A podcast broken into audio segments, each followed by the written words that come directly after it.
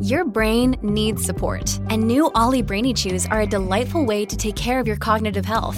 Made with scientifically backed ingredients like Thai ginger, L-theanine, and caffeine, Brainy Chews support healthy brain function and help you find your focus, stay chill, or get energized. Be kind to your mind and get these nootropic chews at olly.com. That's O L L Y.com. These statements have not been evaluated by the Food and Drug Administration. This product is not intended to diagnose, treat, cure, or prevent any disease. This week on Hometown Ghost Stories. On this special Halloween edition of Hometown Ghost Stories, we dive into another batch of true, terrifying stories that you've never heard. Every one of these stories was submitted by our listeners. This is part four of terrifying ghost stories you've never heard. Happy Halloween from everyone at Hometown Ghost Stories.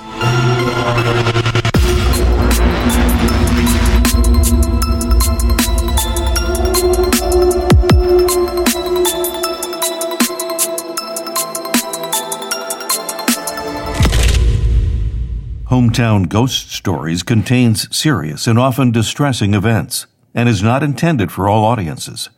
Listener discretion is advised. It all started when I was living in a split house that was converted into apartments. Everything was fine until one of my neighbors started harassing me, and it was uncomfortable to even live there. So I decided to break my lease and find a new place as soon as possible. There was an available apartment a couple blocks away, so a friend and I went up one day to check it out. Amazingly, the door was unlocked, and we went inside to see. It's not breaking and entering if the door is unlocked, right? It was a nice apartment, although the energy in there felt heavy, like there might be a presence. But I desperately needed a new place to live. We decided that I would just sage the place before moving in, and it would probably be fine. Spoiler alert, it was not fine. I moved in the next week.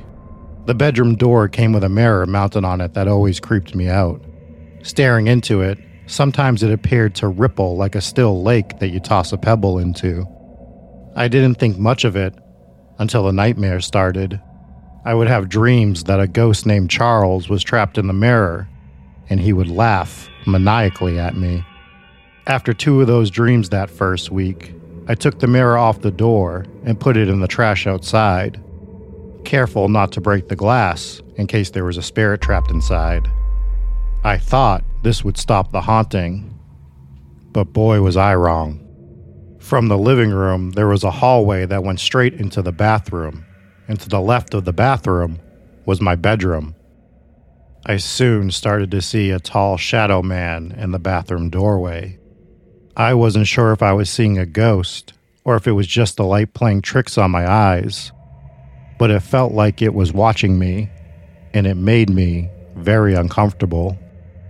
At night, I would hear whispers that sounded like they were coming from my closet. It was a spectral conversation being held between a man and a woman, but I could never make out what they were saying. Some nights, I would see little orbs of light flittering about just outside the closet. The shadow man in the bathroom doorway was becoming a daily sight. I constantly saw him, and somehow knew it was Charles. I hadn't gotten rid of him by disposing of the mirror, as someone who did a lot of paranormal investigations and was used to living in haunted places, I tried to just ignore him. One day, my best friend Kate came over and walked to a spot in the living room where she could see down the hallway to the bathroom. Her head shot over to the bathroom doorway and she asked, Is someone in your bathroom? My jaw dropped in disbelief, and as soon as I composed myself, I replied, You see him too? Because of the apartment's close proximity to downtown, I would often have friends stay the night so that they didn't have to drive home late.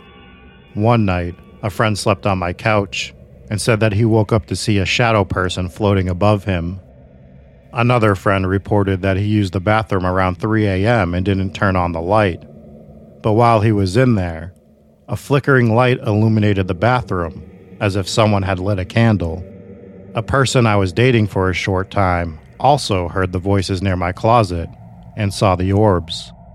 As creepy as all the occurrences were, the fact that others experienced them felt validating. As days went on, even showering became uncomfortable, as I could see in my mind's eye a shadow figure standing just on the other side of the shower curtain facing me.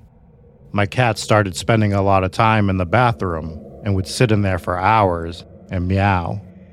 Tension felt like it was building. These things still didn't deter me from living there because, aside from the uncomfortable feeling of being watched and the small annoyance of the ghost making himself known, truth be told, I loved the place. A while later, a Native American friend of mine told me that he would help get rid of the ghost using a tribal ceremony. He saged the apartment and placed herbs all over the doorways to seal them off thinking that he had vanquished the ghostly threat. However, this just made things even worse. So much worse. I would now see Charles in the bathroom doorway constantly, watching me. I could feel his anger at being sealed into one spot. At night, while lying in bed, I would keep my door only open about an inch. One evening, my door started to rapidly swing back and forth. This was terrifying, as nothing had ever moved before. As it swung back and forth, I shouted at it to stop, and it would stop. I tested the door to see if it was weighted to favor closing in a certain direction, but it wasn't. Of course, that wouldn't have explained the quick opening and closing of the door anyway, but I tried to debunk it for my own sanity. This would become a nightly occurrence. Finally, I shouted, Stop. Fine, we need to compromise. I'll keep the door open halfway if you stop moving it. And as long as I kept it halfway open, the door never moved again. I used to do paranormal investigations for historic buildings around town and hang out in cemeteries looking for evidence. So I had a digital recorder with approximately 20 recorded tracks on it. I kept this recorder on my coffee table in a small decorative box. One day, I was watching a movie and I heard a weird, static hissing noise. I didn't know what it was or where it was coming from, so I followed the sound to the box. I opened the lid to see the recorder flipping through each one of the tracks in one second intervals like a spirit box. This was not something my recorder was meant to do, or was able to do and I didn't know why it was happening. I picked up the recorder and saw that the power lock was still on it, meaning it should not have been able to turn on without flipping that lock off. I tried desperately to turn the recorder off, frantically pressing all the buttons, but it kept flipping through each track. Finally, I flipped the recorder over and took out the batteries, and it stopped. I had never been so creeped out by anything in my life until I decided one night that it would be a good idea to try and catch EVPs in the apartment. Word to the wise never do that in your own home, unless you love feeling even more uncomfortable. One night, I went into my bathroom and did a very short two minute EVP session, asking the spirit, What is your name? After the two minutes, I replayed the recording only to hear a growling, raspy voice whisper in response, What does it matter? Nope. I walked right out of the apartment and was going to leave until I realized my keys were in the bathroom. That's fine, I thought. I'll call a friend to come get me. Guess where I left my cell phone? Yeah, the bathroom. Once I realized there was no escaping without going back in, I just decided to sit there with discomfort and fear. By this point, I had lived there almost three years, so I was very used to feeling watched and having a slight amount of fear surrounding Charles. Shortly after the EVP incident, I was in my bedroom, and as I walked through the doorway into the hall, I saw what looked like a bat swoop from the right side of my head to the left. I followed the motion with my gaze, and something out of the corner of my right eye caught my attention. Dread and panic filled me as I turned my head in front of me to the ground. And there was a goddamn ghost corpse torso crawling with its hands towards me. Let me say that again. Just the upper half of a corpse crawling towards me, mouth agape. It was ragged and bald. It looked like something out of a Tool music video, creeping ever closer by clawing withered, bony fingers into the carpet in a ghostly army crawl. I gasped and jumped backwards into the safe confines of my bedroom, eyes wide and panicked. I stayed there only long enough to catch my breath and then peeked my head into the hallway to see if it was still there. It vanished as quickly as it had appeared. Because I was becoming accustomed to all this phantom horseshit, I shrugged my shoulders and went about my evening, as if I hadn't just had a ghost corpse yeet itself at me. I was shaken for sure, but I wasn't leaving because of some asshole ghost. My apartment had heated floors. I live in the Pacific Northwest. That's a luxury in the winter. With all the energy ramping up in my apartment, I decided that I needed to get rid of the herbs above the doorway. It did not help my situation by putting them there, and I thought this gesture might be somewhat of a peace offering. It did help to settle the energy in the apartment, but it didn't stop the activity. Now, Charles seemed to be in a better mood. I had a routine of using the bathroom around 2 a.m. every morning, and upon flipping the light on, I would hear a jovial, almost childlike voice chirping, Good morning.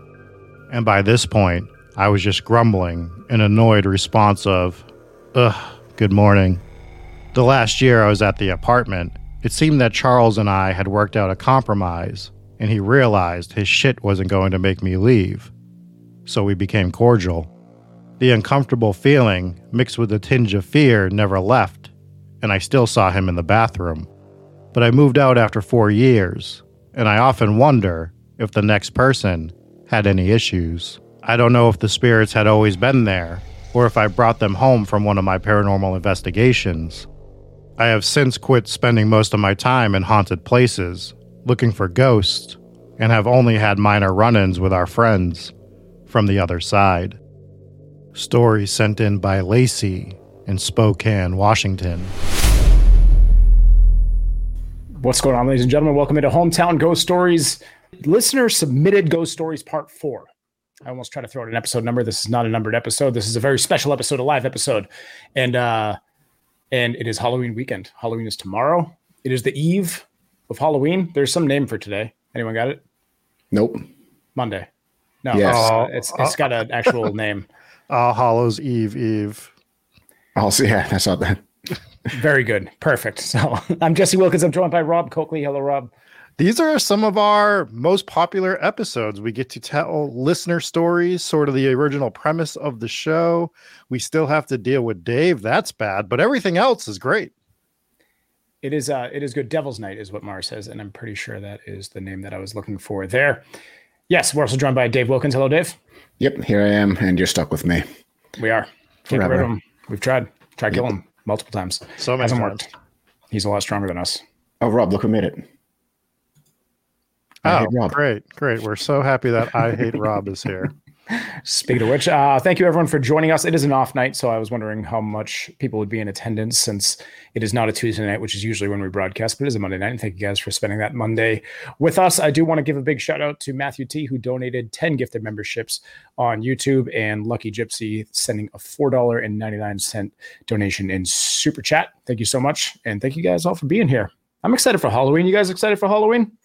Absolutely. Not as excited as the people in Anna Campbell's neighborhood. She says, oh, we had trick trick or treats last Thursday. Oh, so they're, they're just, they're jumping the gun there. They're ready to rock. That's such an Ohio thing. I think Anna's from Ohio. This is why Ohio's the worst state.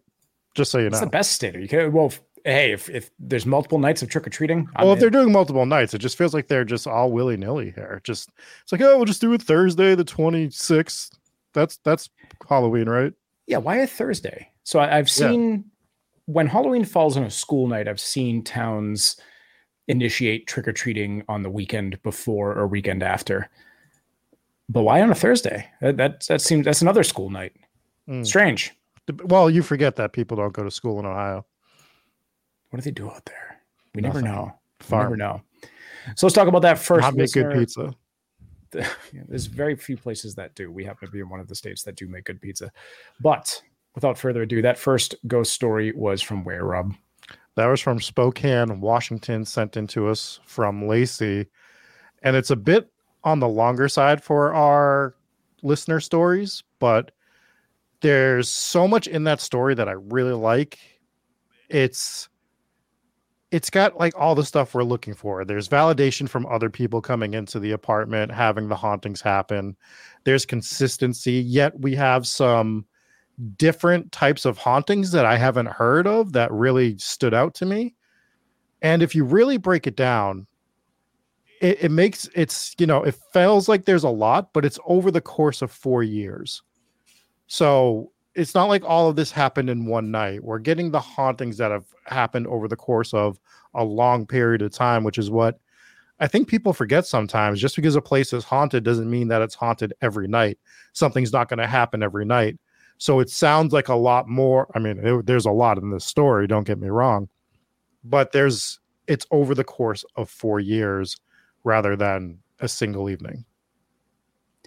I mean, it's still a lot, even though it took four years. I mean, it really elevated the whole haunting. I mean, mm-hmm. it starts with like a mirror ghost, and then it all of a sudden you got torso ghost crawling across the floor, which is an absolutely horrific image to think about. Matthew mm. T brought up a good point that it was only half as horrifying as it could have been because once you get those ghost legs, it just doubles the scare. Right. That's absolutely true. But yeah, the the the ghost corpse, you know, crawling towards you on a carpet floor just just the images are terrifying. We got another Charles ghost, and and getting the actual like name of the ghost and naming it human like humanizing the ghost it, it makes it a whole different ball game sometimes you know what i mean? Because it's almost like you're on some sort of more of a personal level. So it, it just this story had everything and we actually have lacey in the chat so that's pretty cool she says, uh, Robbie did a great job telling my story. Thank you. It's a terrifying one. It's absolutely terrifying. Thanks for submitting it. Thanks for submitting it. It was a great story. My favorite yes. part was the uh, the torso ghost. Well, my, my favorite part, I, although that's probably one of the scariest parts, the thing that stood out the most to me on this was the voice recorder. Because this is a, a thing that I haven't heard of happening before where her voice recorder was by where she was watching TV, and she just hear it hears it start going off, almost like a and getting responses. She can't even get the thing to stop until she pulls the batteries out of it. So it's like a whole different haunting. Like it's trying, like the ghost is actively trying to communicate when someone's not trying to communicate. Right? It's strange because obviously we've got a lot of experience with spirit boxes. I've never heard of a spirit taking a device and turning it into basically a spirit box. And that kind of makes me think that uh, spirit box is pretty legitimate piece of equipment if this thing is turning it into it just to use it. Right. So that that was a different type of haunting, and like I said, that stood out to me like crazy. And uh, there's so many other things to go over in the story. Also, heated floors. How rich? Lacey, Sounds nice. You must you must be loaded. I need some heated floors over here in Boston. You ever heard you of people with heated driveways? Yeah. Yes. Who are these people? Yeah, that's insane technology. I'm surprised. I mean, it's got to be like super expensive because otherwise, more people, especially in our area, would have it. So, like when snow falls on it, it just melts immediately and it never piles up. That's heated bananas. roofs too, for the same reason. Oh, shut up, Dave. Okay. no, I've never heard of Jesse just mad because he doesn't even have a heated house. I, I've been there. oh, believe me, a lot, a lot of money later. I have a uh, new heating system. My dog is being absolutely ridiculous. Yes, this is where I want your face while I'm trying to do a show. Is right in front of the microphone, just snorting. Excuse oh, me, man. Uh, yeah. So there, there was so much, and it starts when she goes and breaks and enters into this place. We do not condone to look at this apartment and she feels the presence right away but we've talked about this before. Sometimes you just have to either move in or stay at a place no matter what because of the position that you're in. You got to find a place to live no matter how creepy it is. If it's if it's somewhere you can afford or somewhere that you need to move to hey, if it's got heated floors, you, you just I know it's got heated floors. It's a sacrifice you got to make. Yeah. She did say that she uh she paid five hundred and fifty dollars at the time That Oh, is so cheap. This, so this was in like 1932. Unless it was 550 for the heating mechanism, and then you install the floor on top of it. Mm. Mm.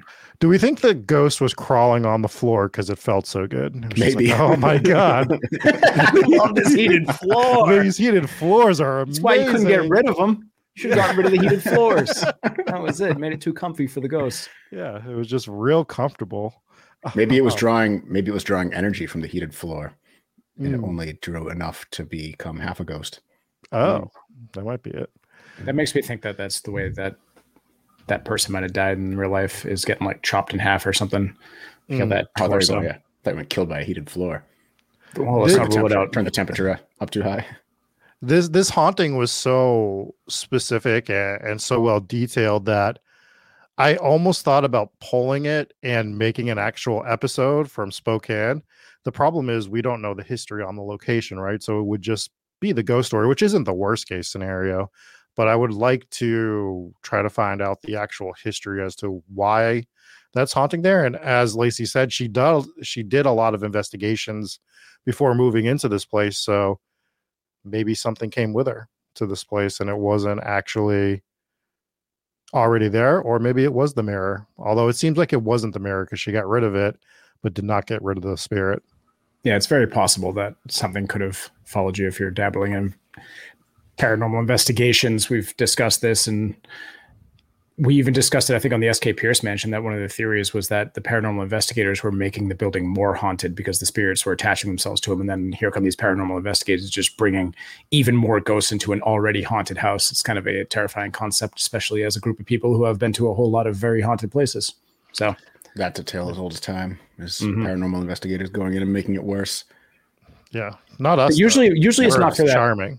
Could never be us. Usually it's not because you're just backpacking new ghosts into a house, though, right? Usually it's because a lot of paranormal investigators will do things to rile up the spirits or use Ouija boards or, or different kind of tactics that make things worse within a home. Because let's be honest, most paranormal investigators are not there to rid the house of ghosts. Most of them are just there to to find some evidence of the afterlife Know. which is what we are. I mean, we're not exorcists. We don't go into a house trying to cleanse the house. That's not exactly what we do. Hmm. We just go in there and try to find out if the stuff is real and try to make sense of some of the things that happen inside these houses, which I think is the vast majority of paranormal investigators. And if you have a location that is surviving off of paranormal investigations, they do, they also don't want you to get rid of the ghosts. Please backpack in some some more new ghosts. This even more haunted because this is literally their business now. If you look up a lot of these places on like Google Maps, it's no longer just Pennhurst assi- um, Hospital. It's the haunted Pennhurst Hospital. If you look up the SK Pierce Mansion on Google Maps, it doesn't say the SK Pierce Mansion. It says the haunted SK Pierce Mansion. You look up the Lizzie Borden house. It, uh, that one I don't know, but th- there's so many of these houses that when you look them up, they literally are marketed marketed as haunted because it's a business now. Mm. So they don't want you to get rid of the ghosts because then they will no longer be the haunted location. They will just be that historic home. Which is also why I like doing the listener episodes. Although it's cool to go to those locations that people have heard of and do that and tell those stories. When we hear this story from Lacey in a place in Spokane, Washington, that we would have never heard otherwise, you get a whole unique haunting experience. And we even did it last week in the Bridgewater Triangle, Dave, with the one that you brought us from Kate that whole story. Like everyone knows the Bridgewater Triangle, right? They've heard of the paranormal, the redheaded hitchhiker, Route 44, one of the most famous ghosts around here. But then you hit us with that story of the terrifying things that have happened to that family. And it's, I don't want to say refreshing because maybe that's not the right word. It's refreshing that I didn't have to deal with it Yeah. but it's refreshing that there are other stories out there that we get to hear. So that's why I like doing these listener episodes. It's true. It's a question that I get a lot of, a lot from people when they're just talking about the show. Is do you think you know? They always ask, "Do you think you're going to run out of content for the show?" And the answer is absolutely not. Well, we might burn through all of like the major ghost stories that everyone knows, like the big ones like Amityville and the Conjuring House and whatnot. We'll never run out of listener submitted ghost stories ever. So you're stuck Right. with us. And, And there's luckily- other Luckily, towns- people seem to like it. Like I said, these these episodes have become some of the most popular ones, and they're they're some of my favorite ones as well because this is why we started the show, which is to tell your ghost stories. Mm, very true. Do we think that that mirror? We've heard of other cases with mirrors. Do we think the mirror had anything to do with this one? Do we think removing it would would help the situation, hurt the situation? I, I like that she was careful with it and made sure not to break it while removing it. But do we think removing it could have actually made the activity worse? Is the other thing too? I wonder if it made it permanent, like if it perpetuated mm. it. Because if you have, if it's working as a portal and something traveled through, and that was the way it goes back and forth, and you took it away, if it was on this side when you removed it, now maybe it's stuck there and can't get back through. Maybe that's why the haunting lasted so long. Oh, but I don't know. Interesting point. Jesse, any thoughts? Um, I don't know. I mean, I just fall back on we don't make the rules. It could, it could be different with each case. So could it be if you remove if, if it's a haunted object, if you remove from the house, it might work out. It might make things worse. It's it's probably different case by case. There's mm-hmm. no guidelines on these things. Yeah, but I, but I would ask an expert. You know, I, I would ask if you can contact anyone that either is with the church or some sort of demonologist or something like that, or people that know things about what to do and what not to do in most of these situations, then it's probably a good idea to figure that out and talk to somebody before you go ahead and, and make a move. Because these things, while we talk about this stuff and, and obviously we need haunted stories, there's stories of these things that can be deadly. It can be harmful. It can cause sickness. It can cause bad luck. Like it, it, we have a whole side content thing on just cursed possessions. And a lot of them are probably complete bullshit and a lot of them probably aren't. So it's it's better with these things to proceed with caution and just take the necessary steps to make sure that you're being safe. Yeah, that's another point. Like maybe nothing happened in this apartment, but maybe it was the mirror. And how are we ever going to trace the history of this mirror? Probably never be able to, right? Like if it's mm-hmm. an older mirror, like where did it come from? Who had it beforehand? And I guess the final thing to hit on, there's so much we're probably going to miss some stuff to talk about in this because we got to get to other things. But the validation from the friend that saw something in the bathroom as well is always nice. Like it just it gives you that it's nice and it's not nice. It gives you the validation, but it's like, oh shit, something really is here, right? Oh, absolutely. I mean, nice for validation on the story, not nice if you're involved in the situation whatsoever. Right. But you have the heated floor, so you're good. Yeah, it's fine. It's worth it. yeah. It's worth it. I think we hop on to the next one, huh? Let's do it. Which one are we going to? Are we just throwing a name out there? You, whatever. You can do whatever you feel. Feel do what's in your hat. All right. Sounds good. Here we go.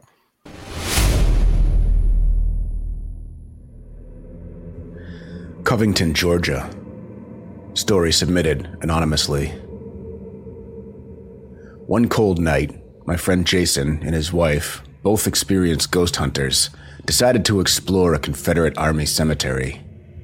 They invited me along, and as luck would have it, I was with another friend who had a high end camera, perfect for capturing any paranormal phenomena. The four of us reached the cemetery around midnight. It was a dark, biting cold night, and the cemetery was located outside of a small old town. At first, we only got a few fun responses on the spirit box and some eerie photos, but nothing that would be as memorable as what would happen later. As we explored deeper into the cemetery, we stumbled upon five graves that were separated from the rest. Four of the five graves belonged to men, all aged over 50. The fifth, however, was of a young woman, Rita, barely 20. Intrigued, Jason decided to test the waters using the spirit box combined with the ghost radar. Suddenly, the spirit box crackled to life. Is there anyone here with us? We asked. A clear yes echoed back. This grabbed all of our attention. Are one of these graves yours? The answer was another unquestionable yes.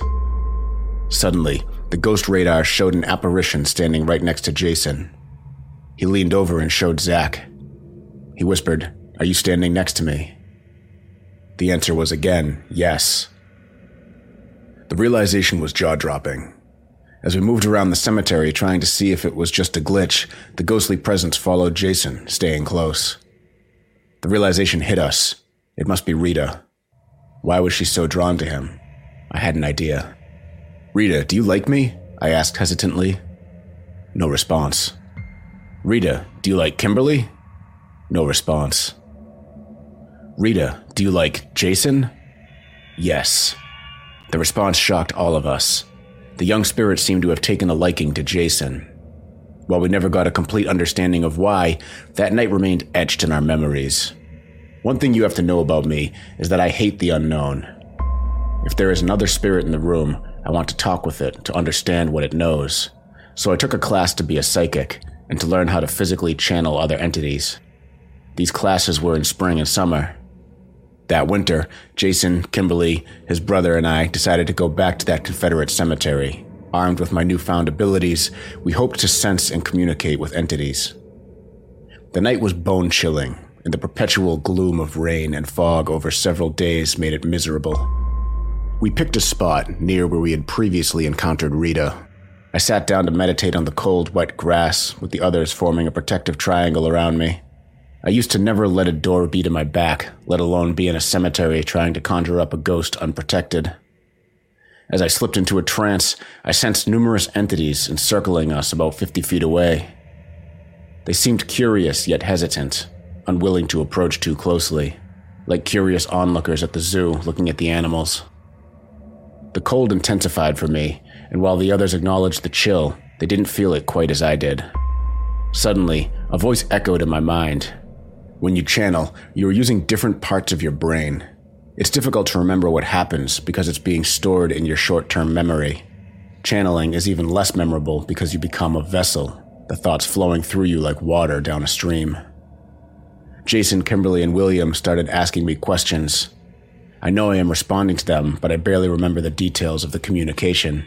However, as Kimberly posed a particular question about a word coming through the spirit box, the entity speaking through me seemed confused. I realized that this entity wasn't one of those watching us. And then William spoke to Jason. Look up, he whispered. I couldn't. Breaking my connection would mean losing the entity.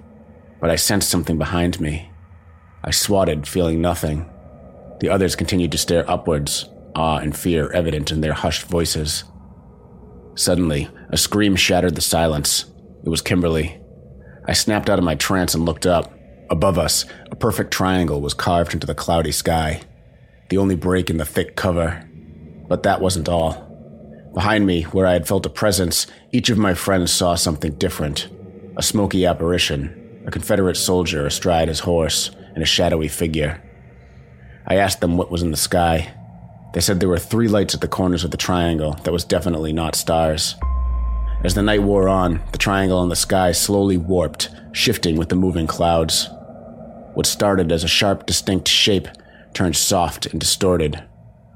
That night, amidst the graves of the long deceased, we experienced something beyond comprehension a confluence of the earthly and the cosmic. The triangle in the sky, the spectral figures, and my mysterious channeling all intertwined in a mystery we hope to one day understand. That story story's crazy. Yeah, it really was. I was looking forward to covering this one. We got it sent in uh, not terribly long ago, but they did submit it anonymously. And then Ricardo did ask in chat if he also changed the names of his friends and used pseudonyms. He did. Those were the names of the Power Rangers. He switched yes. them to. So I, I was, going to tell everyone in Discord, but later, but yeah, it was all the Power Ranger names. Yeah, that was awesome. But uh, a couple interesting things about this one. So I like the perspective of a ghost story from a ghost hunter in the first person, which is pretty cool because we obviously can relate to that. And I didn't know that you could take a, a medium class. I thought it was either you had it or you didn't. So that I found pretty fascinating to learn. Usually it's a small class or a large class. Yeah, I was thinking about looking into it myself. Wait, oh damn it! hey, leave the terrible jokes to me and Dave. The I, have seen that because we're, we're part of the uh, South Shore Paranormal, which is like a Facebook group in Massachusetts. If you're not, I mean, if you look for a group to join, that's fine. But they share events that are going around the area, and I, I think there's been a couple classes that have been shared to that, which is like you know tap into your mediumship, if you will. Mm. So apparently it's something. I mean, maybe it's something that you're going there to figure out if you have it or if you don't. But I don't know. Haven't gone to one, but I should. Yeah yeah, maybe it's something that maybe it's something that everybody has to a certain degree, but certain people are more sensitive to it, and other people who aren't just don't know how to tap into it. Maybe that. Well, we've also seen it in investigations that we've gone to where we feel like the more investigations we've gone on, the more open we are to feeling things at the location. Mhm. So maybe we are tapping more into that, and I, a class it maybe I don't it won't it won't hurt if we went to it. Right, Right. is what I would say. So maybe Yeah. it's something to look into. I think that'd be Uh, fun. in chat, Serena says, "I hate Rob." We just did Eastern State. It was awesome. But most uh, importantly, two- she said, two- "I hate Rob." Yeah, two very important points there, and I completely agree. Yeah. She actually followed that up saying there's a hypothesis that we all have mediumship. So that does make sense as well. Um, I Matthew another- Thomas in chat says, "I hate Rob." Uh, you can forget about the rest of the comment. That's that's just the most important one right there. he said it's the And best Ri- Ricardo in chat says, "I hate you, Rob." I'm I'm liking the way this chat's going tonight. This is very good. It's definitely leave. going in, in the right direction for sure. We're all starting to get on the same page here. It's perfect. Great. Right. Another cool thing about this story that I found consistent with a lot of the ghost investigations that we do is that the ghost took a liking to one certain person. And whether they actually liked that person or not, they were just trying to connect to that person. It's not the first time I've heard of that. And it's- it's not the first time that we've witnessed something like that. Typically, we go to locations and the ghosts don't like Jesse for whatever reason. Yeah, I don't Yeah. get it. Chad hates Rob. Ghosts hate me. It's a weird, weird situation here. and everyone hates Dave, so it, it all works out. It's true. I think it's just you, Rob. I think it's just you that I'm starting to notice a pattern here. But no, you're, you're absolutely right because it seems like in different locations, for whatever reason, we're all in the same room. Sometimes we go in a room solo, but when we're all together, it seems that either whoever we're trying to communicate with, spirit wise, will either pick one person that they want to talk to or they'll pick one person that they want to pick on. And it's just, it's strange that it, it does seem to be a trend that it, whatever is going on, good or bad, it seems to target one person or hone in on one person. Mm. So it's, it's something that we've seen as well. You know what we haven't done? The three of us have not investigated a graveyard together. It's Kaley Cuoco for Priceline. Ready to go to your happy place for a happy price? Well, why didn't you say so? Just download the Priceline app right now and save up to 60% on hotels. So, whether it's Cousin Kevin's Kazoo concert in Kansas City, go Kevin, or Becky's Bachelorette Bash in Bermuda, you never have to miss a trip ever again. So, download the Priceline app today. Your savings are waiting. Go to your happy place for a happy price. Go to your happy price, Priceline. I don't believe. Actual investigation, no, but we make it a point to try to, whenever we go to a haunted location, we try to go, or at least you guys do, because you were always there earlier than me, try to get to the graveyard and find the burial site of whoever died inside the house or whoever's related to the house. Yeah. So, Yeah, we do Um, that. but actual investigation inside a graveyard, I don't really think we have, which is weird because I always live inside a graveyard. yeah, you I live got one right there. My one. last house was in a graveyard. Why are we not doing this? My, my the street I used to live on in Marshfield was Winslow Cemetery Road. The it- the street was named after the cemetery. Yeah. Yeah, who are we? Maybe when we go down south and we go down to maybe we can hit Savannah, Georgia, because that that would be a really cool ghost story, a ghost story graveyard to to investigate. Dave. Yeah. but Dave, we live in New England. We're the oldest graveyards in the country. You have a haunted And you graveyard wanna down the street from your travel? house. You want to leave? You live near Old Burial Hill Cemetery in Plymouth. You can Mm-hmm. walk to it. Yeah. But also when we travel. I'm, I'm I'm in for that. New Orleans has some haunted graveyards as well. Kate and I and her cousin Courtney from the uh, ghost story last week, along with our friend Andy, ended up down in the graveyard last weekend after the uh, the uh, second wind hundredth episode event, and we ran a spirit box session there. Didn't really get anything though. Ah, so all right, we have investigated a haunted graveyard. At least Dave has. The three of us haven't. Was my point. Right. No, that's a good idea. I mean, we definitely should. Definitely should. It's on the list of things that we need to do. But there's there's definitely got to be plenty of them close by our house or in the area that we live in for sure. Not just Plymouth. Rachel B says, speaking of graves, I tried looking for Emily's grave in Stowe and couldn't find it. We couldn't find it either. And we were actually just joking about this on our live panel yesterday, day before yesterday. And when we were in Stowe, we were trying to find it, but there was also like four feet of snow on the ground at the time. We were literally like plowing through snowbanks trying to uncover these graves. Toppling over gravestones, desecrating the whole gravesite. Now There was no desecrating. We just desecrated the snow. desecrated your pants. Well, that sounded that sounded worse. I, I meant to say you just got your pants wet from stepping in snow, but I wouldn't rule it out. You guys were very scared. You could have desecrated. That's You there, desecrated your desecrated your pants at Emily's Bridge later. when that ghost shadow thing crawled out. Anyways, before we hop into the next one, I do want to get into this story. I apologize for not having a pre-recorded video of it, but I did want to get to Troy's story, and I believe Troy is actually here in chat. So, um, Troy says, uh, so my aunt owns a horse stable in Windham, Connecticut. It's known to be haunted by multiple spirits, including her family members, such as her dad and grandfather. But there is something much darker there. The stables have a gift shop, a Western outfitter, and a playroom for kids' birthdays. This attracts most of the activity. From things being moved around, voices, doors clothing, electrical malfunctions, and footsteps are just the beginning. My aunt told me a story of a creepy voicemail that was left on her home phone. And when, when they called back the number, it was a phone from the gift shop. My story kind of puts a chill down my spine. But when I was around 12, my uncle decided we were going to go, we were going to get the pay per view WrestleMania and stay out there to watch it. So it was me, my uncle, and my cousin, who was 10 at the time. It started off with us hearing things moving in the shop. Then in the playroom, there was a ball pit for the kids' parties that sounded to be moving moving about like someone was in there. So we went with my uncle, who I could tell was frightened too. When we got back there, it felt like it dropped 10 degrees, and there was an uneasy feeling that eyes were on us. But we didn't see anything crazy. We thought we heard a voice that wasn't the TV. That was just the start. They had a sensor that would go off when someone would enter the gift shop. It started going off. So my uncle went and unplugged the sensor. By the time we got back to the TV, it went off again, even unplugged. So we decided that was enough. We killed the lights and walked over there to the house, which resided on the property. By the time we got to the front door of the house, we looked back and towards the shop, there was a light turned on, even though we had just turned everything off. The place still to this day has something off about it. That sounds like a horrifying experience. It does. I find these situations very fascinating where you have an electrical or piece of equipment that's doing something it shouldn't, and then you kill the power source to that, and it continues to misbehave. Mm. To from to me, that's that's nothing but paranormal. It has to be. There's no other explanation for it.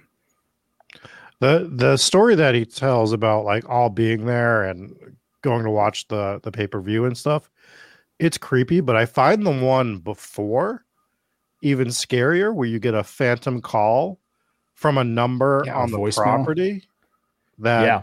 that's vacant. I would like to know what was creepy about the voicemail.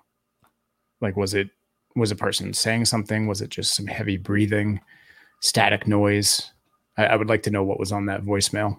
Hmm. So there's definitely some very creepy elements to this, and it did seem like it was kind of escalating. I mean, I I wonder could it could it have been ghosts? You know, ghosts of kids that were playing in the ball pit. There's there's a bunch of different things there. Rob, will you turn on your ring light? You're getting darker and darker every time I look over there. I That's can't true. see you. Just shadow Rob. I'm just trying to leave the show. That's all. just slowly slipping away into the shadows of Rob's apartment. Absolutely. Yes. Uh, great story, Troy. Thank you for sharing. Yeah, that was great. Uh, let's hop into the next one. Yeah.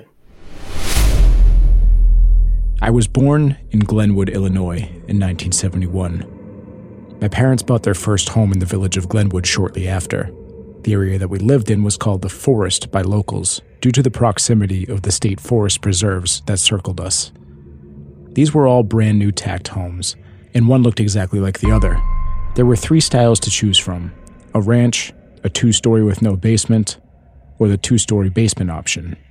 Ours was the basement option. The forest was a young family neighborhood with tons of kids to play with, and all of the streets were named after trees. I'm going to tell you my story of growing up on Maple Street.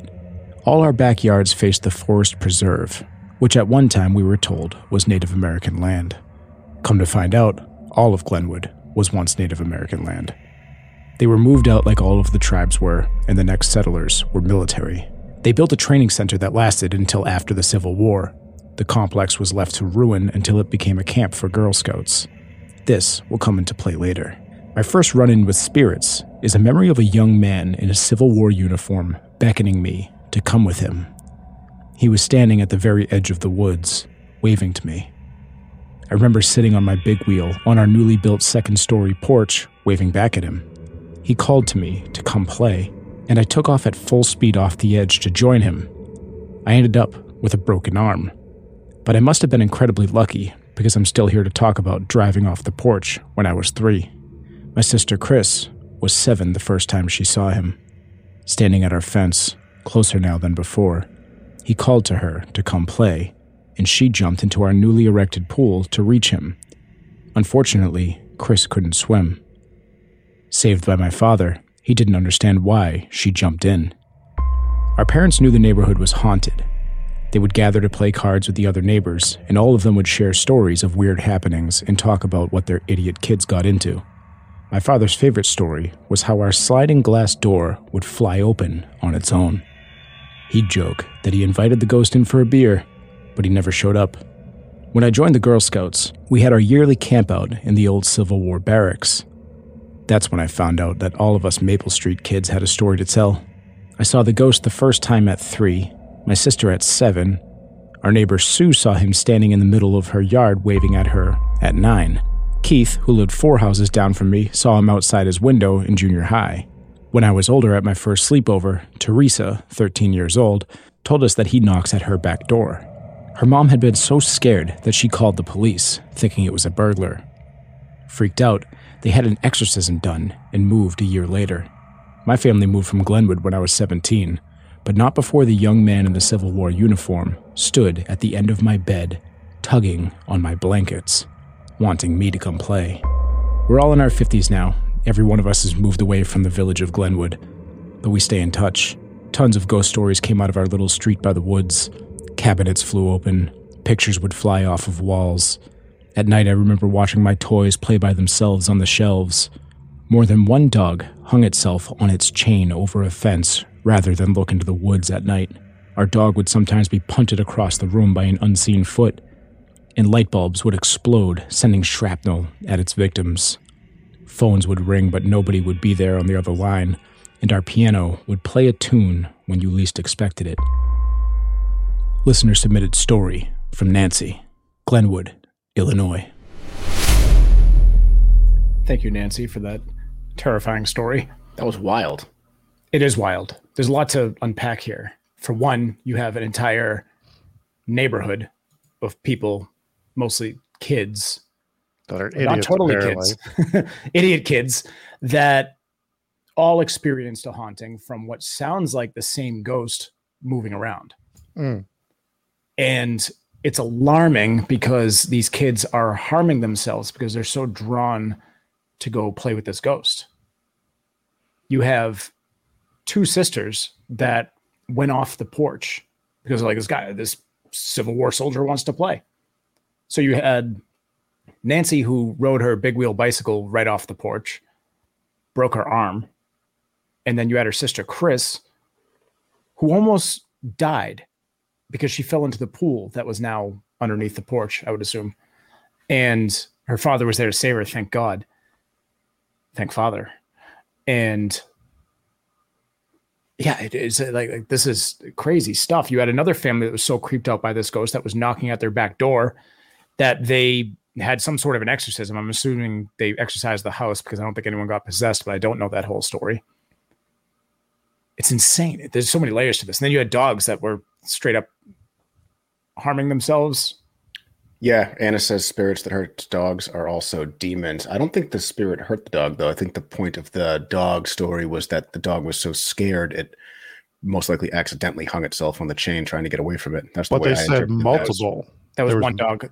Yeah, Nancy's dog was they they Oh, witnessed it hunted, getting that's right. kicked across the the room. So Yeah, that's right. There was something absolutely evil in these woods. And I'm shocked we don't hear more stories like this where the haunting is collective of a neighborhood or multiple buildings.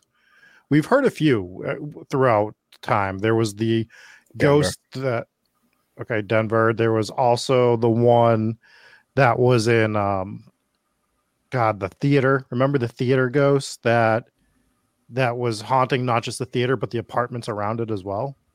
in New Zealand. Yes, New Zealand. Oh Mm. yeah, yeah. So we do hear these stories, so it's a little uh it's a little interesting when you hear more of these.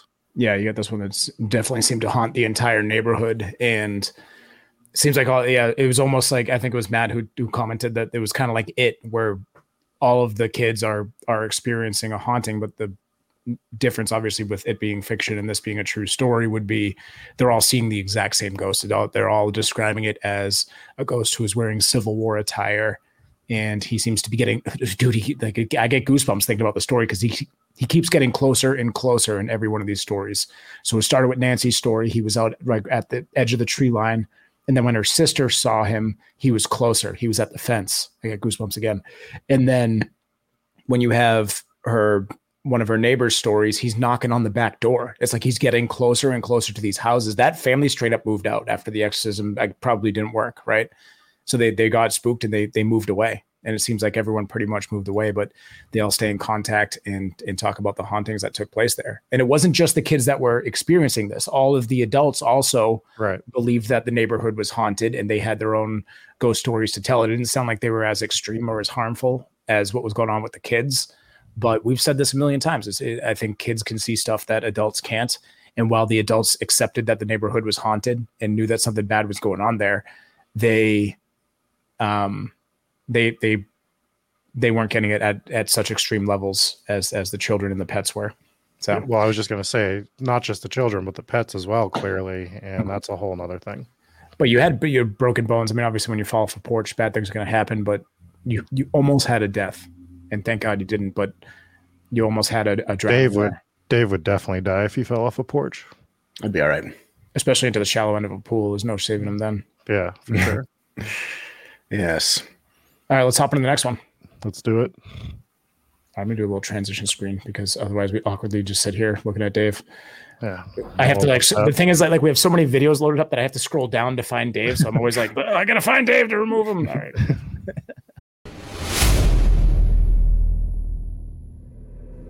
Shiloh, Tennessee. Story submitted by James. I've been a Civil War reenactor for over 25 years now. Years ago, in the 90s and early 2000s, the Shiloh National Battlefield used to host a Confederate living history event on the anniversary of the battle. It was my favorite event of the year, but sadly, budget cuts ended the event. However, this story is from one of my experiences at the annual event. Our reenacting unit was first formed as a Confederate unit which served under Nathan Bedford Forrest at the Battle of Shiloh. Those troopers dismounted and were part of the final assault against the Federal position. To honor them, our unit always held a dawn advance in silence from behind the guns to the snaked fence which marks the hornet's nest. Following the advance would be words for those who fell that day. One year, those of us who were born in the northern states, or still lived there, decided we wanted to experience what our ancestors might have seen from the hornet's nest. Our unit had long been wearing both coats, more often federal blue, as most everybody wants to be a rebel. So those of us who grew up in the north brought both coats just for this one time. After our northern members, about eight or ten, left to the position themselves behind Ruggles' battle line, we stayed behind until they were a safe distance, and then quietly moved towards and into the wood line of the hornet's nest. Now, it is important that I note that this was before the wind stripping was done to the undergrowth and lower parts of the trees in the park. When we arrived, we positioned ourselves about three yards in the undergrowth. Then we waited. While waiting, as dawn was drawing near, my friend Brian motioned to me and indicated that I should look at our two o'clock. I did, and saw under the large tree, which is almost the halfway point from Ruggles to the fence, 20 Confederates. We were both shocked because we had never seen anyone else out that early in this part of the park. Just as we shared a puzzled look, our southern guys topped the crest line. I looked at those advancing and then quickly looked over the tree line, and the 20 men were gone. After appropriate words were given, we started talking about experiences. Brian and I asked about those 20 guys. Not one of our southern friends saw anyone at the tree. Think what you want, but Brian and I can only surmise that those 20 Confederate soldiers were in a residual haunt brought by the sounds, visions, and smells of an army again on the field of Shiloh. Yes. Uh, yeah, so this is the, another Civil War ghost story, and this one was at a battlefield, whereas the last one was in Illinois. And I, I feel like at the battlefields, you get more of the residual haunts. I feel like a lot went on there where you get a lot of energy, but a lot of what you hear, like at this one in, in Shiloh and uh, uh, again in Gettysburg and Antietam and stuff like that, you get a lot of like residual ones. Like ghost will appear, they'll be in repetitions, they'll be doing cycles, and you'll hear gunshots and stuff like that. Whereas the one in Illinois, it sounded sounded a little bit more like a, uh, an intelligent haunt, where it might have been actually a, a negative spirit, which I don't know. I think it's pretty interesting because in Illinois, there were no battles fought in Illinois during the Civil War, but they did have. Are you saying that the Illinoisans are cowards? No, no. I mean, people from Illinois did fight. They just didn't fight any battles in Illinois, but mm they did have a whole bunch of prisons in Illinois where they would send the uh, the Confederate uh, war prisoners to. So I wonder if you had a you know a real bad haunt. From what is this? Why what are you smirking at? I'm smirking at Captain McSlug's comment, but it's irrelevant to the stream. The I think I think it's I mean it, it, it, could be someone who fought there. It also could just be someone posing, or maybe the clothes just look like Civil War clothes. I, I don't think that that haunting in Illinois had anything to do with Civil War. I think it was just something absolutely evil. So it could have been a Civil War soldier, or it just it really sounds like it was something evil, perhaps demonic, and that just is what the thing appeared to be wearing. It could but, be. I was leaning more towards it could have been the ghost of a war prisoner who was an, a negative entity because maybe he was he died in the prison and maybe that's when he died. what died. fucking story are we talking about right we're now? Talking, so kind of, yeah, have you been, like, we're, back to we're back to Illinois. We're, we're, talking about Civil War ghosts, but we did we did return to the previous ghost story. In this one, if this is an actual haunting, you have this a massive amount of apparitions at once, to, like upwards of twenty ghosts at one time. That's so many. And you see this actually in some of the Gettysburg um, ghost footage. If you look at some, if you look up some of those videos online, there are some pretty chilling videos. Are they authentic? I don't know, but you see multiple like ducking it in and out of the trees, and it's that that's just one of the videos that I've I've seen, which wasn't just one ghost one Civil War ghost. It was it could have been upwards of 20, 30 of them. So it it has happened in other spots as well. But this one, if this is a true story and these were actual ghosts, that is so many to see at once. So many. And and Ulysses brings up that's a lot of energy to manifest. I I do wonder where do they draw that from? Maybe they draw it from the people that are there. Um, but that's that's a whole lot, whole lot to happen at once. It is. And the ghosts drawing energy to manifest is just a theory. So it might, who knows? Right. Rules could be for different different kinds of hauntings that mm that needs to happen. But that is a uh, it's one of the going going theories. Very cool story. I wasn't sure where it was going to go. I was I was listening in when I was doing the audio for this. I'm like, when are we getting ghosts here? And then it was like, oh oh, there's just twenty of them. Just twenty of them. it's just 20. Okay, that's fine. Quickly. Yep. Uh, I hate Rob asks, is there limestone there? That was an intentional gap there. uh, I don't know. I can find out real quick. I assume there is. I know there's limestone in Gettysburg, and Gettysburg is not terribly far from Tennessee. Maybe it is. I don't know. what? in relation to, closer, in relation to your, Japan, closer to Tennessee than we are. yeah, it depends so, on your definition of. of it's a good uh, halfway point, anyways. Uh, yeah, it is. Compare it to Morocco. It's super close. I started saying it and I was like, oh no. what did I do? Yeah, Ulysses brings up morning dew, water, could have been rain. We know that um, could have been close to a waterway. What, what, what what's this, what's going on there? Just focusing on Jesse. What are you doing? What's I'm not I'm not touching anything. I don't know what's going on. It's the ghosts. Oh my Let's go back. Jesus Christ. Oh my god. All right. All right, we are good. Are we good? Let's all just relax. Just take a minute here. Let's let's regroup. Let's get into our Getting roasted in the comments here. Donnie says Dave once didn't realize Ohio was next to Indiana. uh, there was another time. there was another time where I was blown away that Michigan is in the Eastern time zone, yet Tennessee is in uh, Central or wherever it is. Oh. Yeah, Here we go, We've, we've, we've roast you for that established you don't know where Tennessee is. That is a that is a that is a residual haunting. I think what we have to do to not upset the folks is we have to all set our desktop wallpapers to a map of the United States so we don't get absolutely roasted here. That's- Would you that's- have guessed really funny. that that Michigan, even like the west side of Michigan, is west of Tennessee? I'm going to get into another ghost story east of here. Tennessee. You mean? Yes. Let's do the next one. Moving on. I'm the closing manager at a sports bar slash restaurant in Hendersonville, Tennessee. The building itself is about 12 years old, and I have no idea what was there beforehand, but that's not really all that relevant. Just another building that you wouldn't really expect to be haunted. But you'd be wrong. Again, I'm the closing manager, so obviously I'm there pretty late five nights a week. Over the years, I've had several experiences. At least once a month, I have the sensation that someone is following me around while I'm going about doing my dummy checks, making sure that the doors are locked and everything is turned off. I haven't seen any apparitions, but I get the impression that it's a woman. There's the normal complement of random noises, etc. But the thing that really convinced me that something spooky is there happened pretty early on. This was approximately my third solo case ever. I had just sent the kitchen closer and bartender home while I finished my paperwork.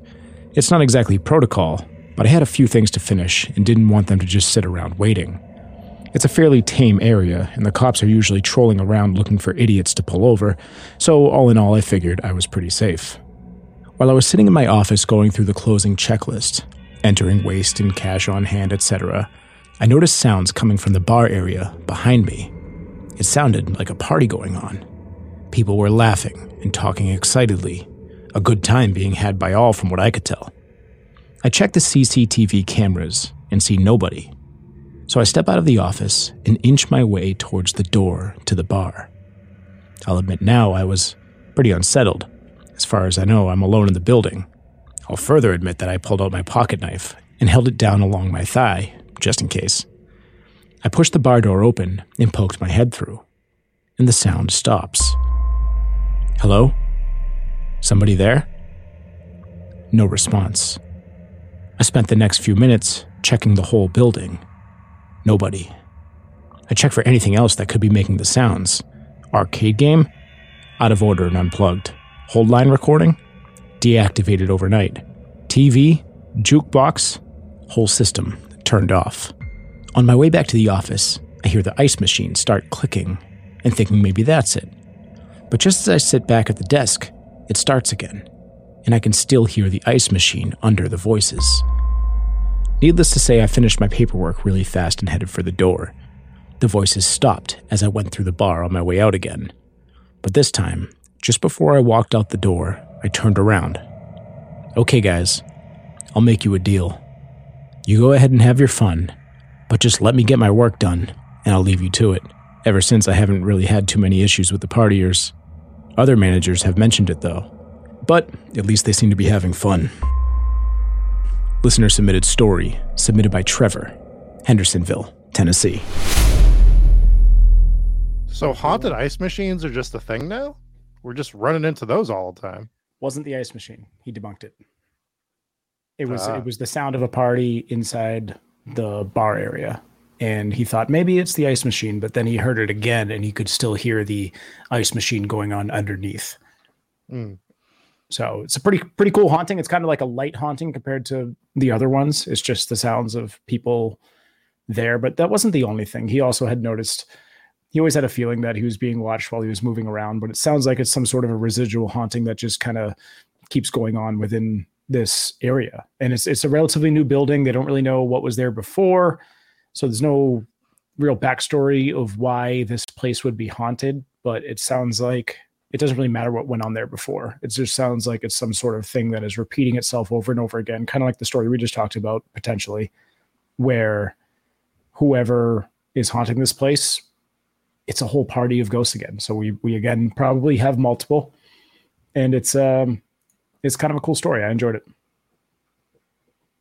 Absolutely. Yeah, it- Eh, we need the ones like this too, though, right? Like, you, not everything needs to be the scariest ghost story we've ever heard, because these are some of the hauntings that are more common, like the the one offs, the few times that you go to some place, the the slight ones, the the party atmosphere. That's a little bit different, but I, I it was a it was an enjoyable one. I, I am a little sad it's not a haunted ice machine, and so is the chat. Yeah, that was a cool story. Thank you so much, Troy, for sending that one in. I did enjoy it, and that is uh, the haunted bar in Tennessee. Cool, very good, Dave. Where, if you were to Um, point on a map, I'm looking at a map right now, and Tennessee is not close to Pennsylvania. I did like um Several states in between. I like Donnie's new measurement for Dave, where he said, "Dave, Michigan is nine breweries north of Dude, Indiana." I'm getting, I'm getting, I'm getting killed in the comments right now, as I deserve. Too many dumb things at once. Apparently, geography is not my uh, strong point. no, you broke out the whiskey today. It's whis- this is whiskey Dave talking. It's all right. We're good. We're good. Uh, we ready to hop into our final ghost story of the night? Let's do it. I think so. Hood Canal, Washington State. Story submitted by Megan from San Francisco. The air in the room was still, heavy with the weight of sleep, and I was in bed, dreaming. The dream took place on a rocky beach jutting into the waters of Hood Canal in Washington State. It was sunny and warm. I spent a good portion of my childhood at our family cabin on the Hood Canal, and it was a source of many happy memories. I was on the beach with my sisters and grandmother down by the water. My grandma Thelma was almost 99 years old and seated in her wheelchair while we stood around her. We were talking and just enjoying the time with her. It was vivid. It felt real. Suddenly, my dream world dissolved into darkness, and I was jarred awake. At the foot of my bed, there it was a bright small pin of light hovering in the stillness of the night. There was no sound, no source that I could discern, just this radiant, enigmatic presence. Fear coursed through me as I stared. My breath caught in my throat. I squeezed my eyes shut, scared and unsure of what I saw. A few seconds passed in silence, and I dared to open my eyes again. To my astonishment, the bright light had vanished, leaving nothing but the inky blackness of our room. My husband slept soundly next to me, unaware. I eventually went back to sleep.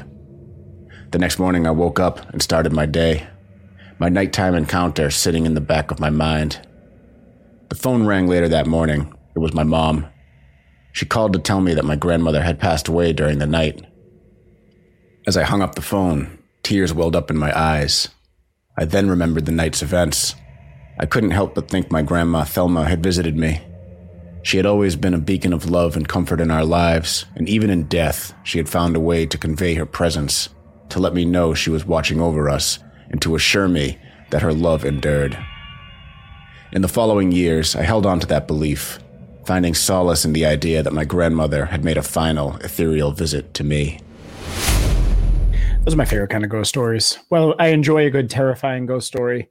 We have to remember that these are our listeners, and when you have horrifying things happen to you, obviously we don't want that to happen. But I love the whole getting visits from the afterlife. I had like last week, I had the most vivid dream of our grandfather Dave, and uh, Mhm. and I just woke up. I was just sad as sad as hell. But we we never got to say goodbye to him, which was obviously heartbreaking.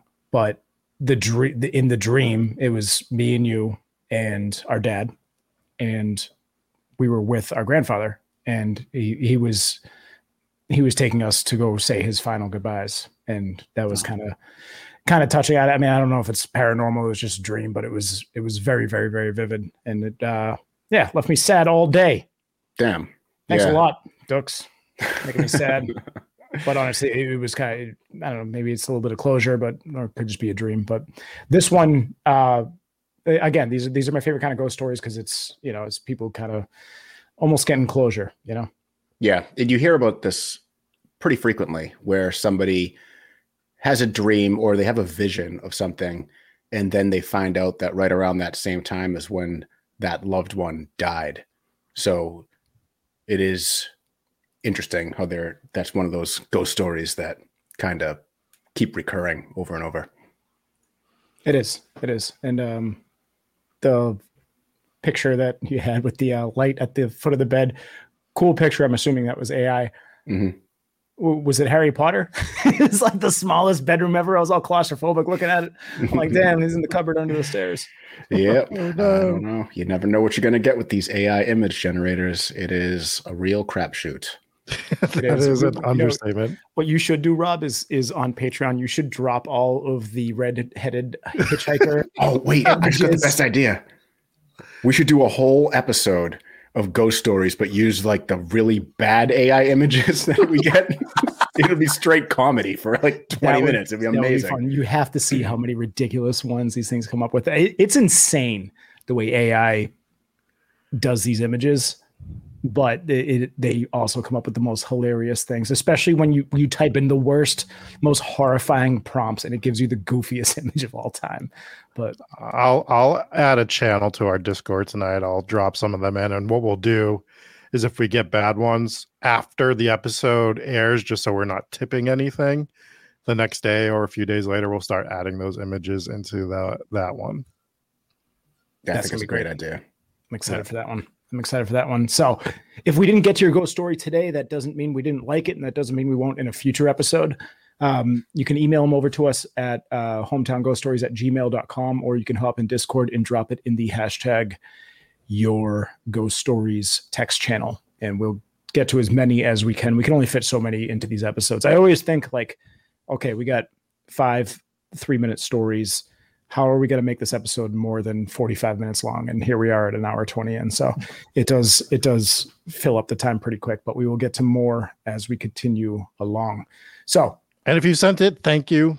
We tried to send emails back thanking everybody or thanking you in the Discord, but especially during spooky season, the three of us are busy. We had three live events in eight days. We're trying to put episodes together. So we're not ignoring you. We appreciate every email that's sent, every message that's sent. We just can't always respond. not always Exactly. but And we're going to do our best rest assured, if you sent us a ghost story, Rob has that in a folder somewhere. Yeah, 100%. It's in Yeah. a folder titled Listener Ghost Stories. I know how, it's a how are we going to figure that out rob i don't know I don't know. Have you seen me try and navigate a map? Anyways, our our Plymouth takeover is is over for now. We did have three live events in Plymouth, Massachusetts. Thank you to absolutely everybody who stopped by, showed support, hung out, came to the event to um, listen to us tell the same ghost stories over and over again. We had multiple people that showed up to all three. So Yeah. thank you and sorry for t- we we tried to mix it up in the third one. The third one was a lot of fun. So we had like a live panel room where we sat and basically recorded a whole podcast. So we're going to drop that at least on Patreon and let you guys hear some of the stories that we told. We we dove into some haunted headlines that we hadn't talked about and kind of went over some of the some of the stories that we um that we normally do, but put a twist on it. But we had we had a lot of fun with that. That was that was pretty cool. So shout out to Mayflower Brewing for hosting us and gave us the whole headliner slot there, kind of finished off the whole night. That was a pretty cool event. Always very important. yeah, clearly, yes, we are very, very important folks here. And then craft beer cellar in Plymouth and Second Wind Brewing. That was a hell of a way to wrap up October, but we're not finished just yet. Tomorrow, our plan is to go live, right, and review the first Mhm. Halloween movie. So, The first ever live horror movie review. yes, Doing the, yeah, you're looking true? at me. Yeah, definitely. Live? We've never Yeah. done one live. Okay. We've done live um, side content like cursed possessions. Gotcha. Ouija board was live, and I think the uh, the cursed chair was live, but never a live horror movie review. So you get that the first time tomorrow. We're reviewing the original Halloween from 1978. cool. So it probably will be nine o'clock. We'll we'll drop the official time for the live stream on on the social media platforms and let you guys know and and definitely in discord and let you guys know exactly what time we're to go live and we'll set up the broadcast so you'll see that the way that you normally see live broadcasts we'll let you know when we're to do that obviously trick-or-treating it's to be a busy night for everybody i know some people have Halloween plans, as you might expect. I have kids; we'll be doing that stuff as well. But we're going to uh, probably go live nine, maybe nine thirty, but we'll let you know before we do for sure. It's a it's a good uh, reason to make sure that you have your notifications turned on for our YouTube channel. That way, you'll get Yes. a little alert when we do go live, in case we do it at a random time. But it will be right around nine o'clock. We're going to shoot for nine. Sounds Yes. All right. I have one five star review to read while you pull up the Patreon list. And it is from Jules Sack, titled Great Show. I love this show. I'm almost caught up on all the episodes. Keep the shows coming, guys. So quick, brief, but five stars and to the point. And thank you, Jules, for leaving that review for us. Very good. So you will be soothed by the sounds of my dog snoring next to me now because she's doing everything she can to make as much noise as possible this episode. As I read out this list of wonderful VIPs and patrons. So for our VIPs, we have Allison V, Anna C, Dakota G, Donnie N, Glitter T's Cami from Washington. We have Jeannie R, Jennifer P, Joseph S, Lisa J, Mike Oubliette Blake. We have Mom and Pops W. We have Nick. We have Robert H, Demon King, and Inspires Gaming. Thank you so much for being VIPs. For the Warrens War for the Warrens Wards, we have Ambi Rose, Kath Q, we have Chris Connolly, LBPS founder, next HTGS guest. We have Dave skipped geography classes. Damn it! That was quick, Mar. That was quick. We have DC, we have Elizabeth Young, we have Eugene M, we have Lily, we have I hate Rob, we have Jake V, Janice G, Papa Squatch, Rachel B, Rob sucks at video games, Sarah Cook, Siobhan Not Sharon, we have Steph A of the Church of the Stephanie, Stitch Kitten, Sydney B. We have the other Rachel B. We have why hasn't Patrick Swayze made Ghost 2 yet? Oh, oh, nice. I like that. For the Ghost Pirate Mafia, we have Al Capone. We have Al Capone's allegedly poorly taxidermied wife. We have Alicia Espinoza. We have Anthony. Rob is aware there is no R in Impala, right? P. We have Arcade Hunters. We have Impala. Ashley M. We have Brandon, uh, Brandon W. Shit, how do I read this? Oh, we have Bubba Love. This is all one word. Bubba the Love Panda riding a bike, a snowstorm five star review. Just love it. Bubba the Love Panda riding a bike in a s- in a snowstorm five star review. Thank you. I love that you added five star review into your actual name there. We have Captain McSlugs. Captain McSlugs. I I, I cannot during reading this It's- list, I cannot yeah. pronounce Captain McSlugs correctly. My It's a voice thing just, now. My mouth just fails when that happens. But uh, again, happy anniversary to Captain McSlugs and Catherine McSlugs, and enjoy your time. I can't believe they're they're at a casino right now celebrating their anniversary, and Captain McSlugs is in chat. So that is dedication right there. We have Yeah, Colby has a short marriage. We have Crystal Quinn. We have Freddy Krueger's allegedly poorly taxidermied silent severed fingers. Ghost Stories of the Paranormal Podcast. Houska Castle. We have Huggy Bear. We have Jesse. May all of your dreams come true. Love Freddy. We have Joe R. We have Julie S. Kelly C. Carrie Lee J. Mary R. We have Mark Twain and the Haunted Grape. We have Mina H. Mariah M. Paul from St. Louis Pork. We have R. You know the drill. We have Sam from Nepal. Sharon V. We have Solar Flare. Soph Hooper. The Big Spag Nasty. We have Thick Boy Freddy's allegedly poorly desecrated grave stomping pants. It's a lot to process. Did, did that start with Thick Boy Freddy? It did because we were talking about when Freddie was wearing the uh, was wearing the fire resistant suit. Poorly desecrated grave stomping pants. Oh, that's okay. So that's also recently. who is that? That was amazing. Craig? Uh, I I don't want to read out the email, but I don't know. we have Wayne Christie and we have uh, Adam S. Thank you guys so oh much for being on Patreon. I'm crying. That was amazing. Never cease to amaze me, thick boy Freddie. I haven't listened back to that review. Now I got to go back and listen to it. Ay ay ay. All right. This is literally my favorite part of the show. It, it- yeah. We were like, how are we gonna how are we gonna deal with Patreon when there's when there's too many names? And now it's like I if I was just a listener of this podcast, I would fast forward right to the Patreon names. I love that I, I don't go into this and, and and prepare myself because it makes it even better. Anyways, oh, it's, it's John Z. All right, thank you guys for listening. We'll be back tomorrow night with another live broadcast. Happy Halloween to anybody who isn't able to make the live stream tomorrow, and uh, we'll see you guys next time.